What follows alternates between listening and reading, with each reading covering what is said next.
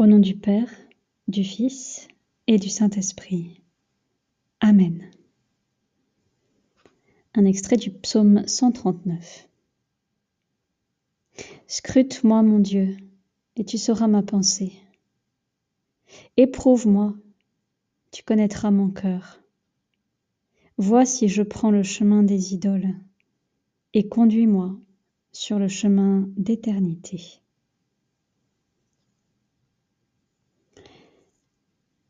Je vous invite à la prière. Ô Roi céleste, consolateur, Esprit de vérité, toi qui es partout présent et qui remplis tout, trésor des biens et source de vie, viens, fais ta demeure en nous, purifie-nous et sauve-nous, toi qui es bonté. Amen.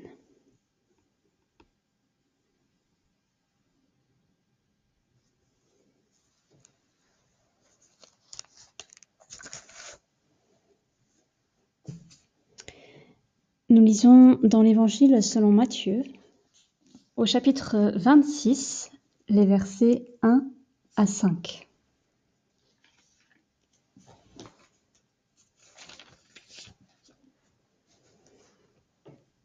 Lorsque Jésus eut achevé tous ses discours, il dit à ses disciples, Vous savez que la Pâque a lieu dans deux jours, et que le Fils de l'homme sera livré pour être crucifié. Alors les principaux sacrificateurs et les anciens du peuple se réunirent dans la cour du souverain sacrificateur appelé Caïphe. Et ils délibérèrent sur les moyens d'arrêter Jésus par ruse et de le faire mourir.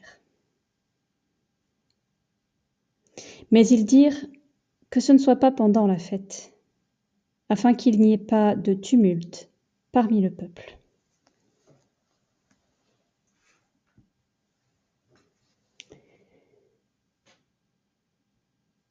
Seigneur, ta parole est la vérité. Sanctifie-nous par ta vérité. Amen.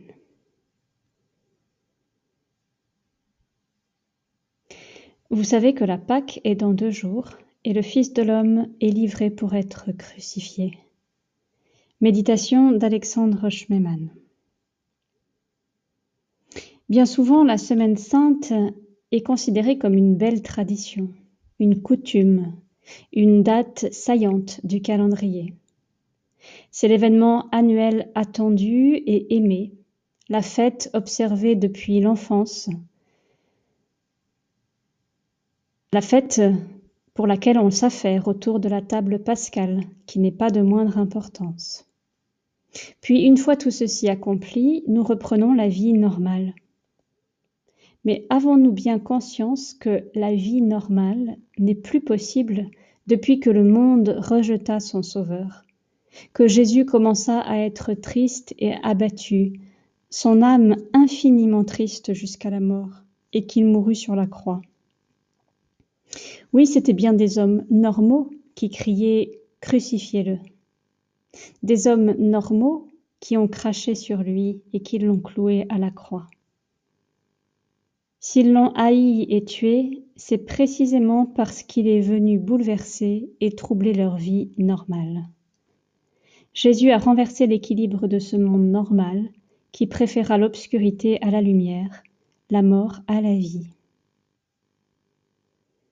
Comme le note Jean, c'est maintenant le jugement du monde. Du fait même de sa mort, Jésus a révélé la vraie nature foncièrement anormale d'un monde totalement incapable de recevoir la lumière à cause du terrible pouvoir du mal qui domine sur lui. La Pâque de Jésus indique la fin de ce monde, et depuis lors il est à sa fin. Cette fin peut s'étaler sur des centaines de siècles, mais cela n'altère en rien la nature du temps, le dernier temps dans lequel nous vivons, car elle passe la figure de ce monde. Pâque signifie passage.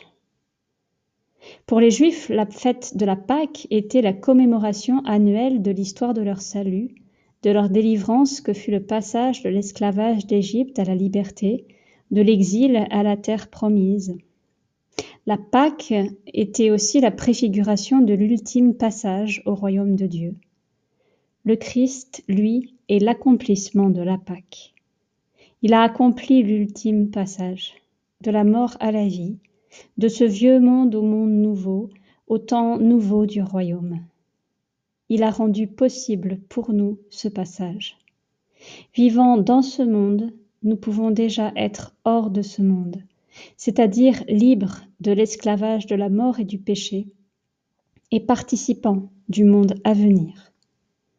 Il nous faut pour cela effectuer notre propre passage, condamner le vieil Adam en nous pour revêtir le Christ.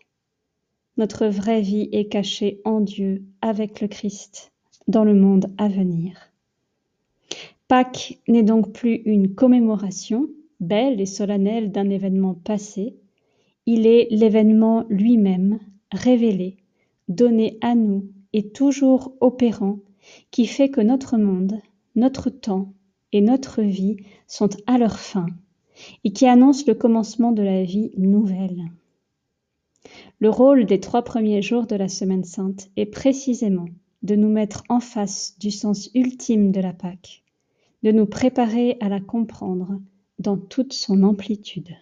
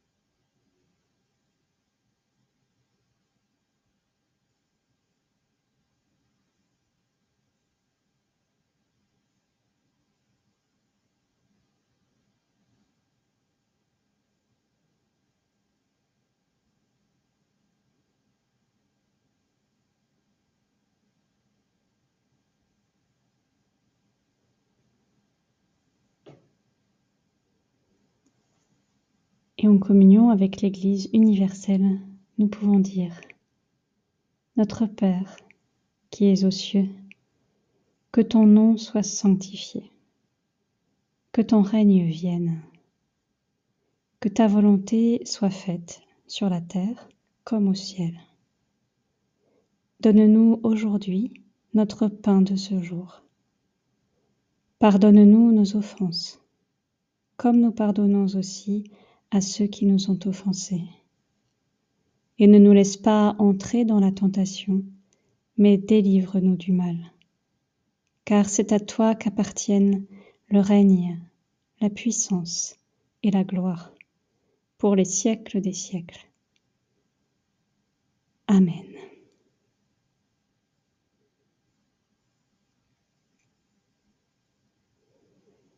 Que la grâce de notre Seigneur Jésus-Christ l'amour de Dieu le Père et la communion de l'Esprit Saint soient et demeurent avec vous tout au long de cette semaine sainte. Amen.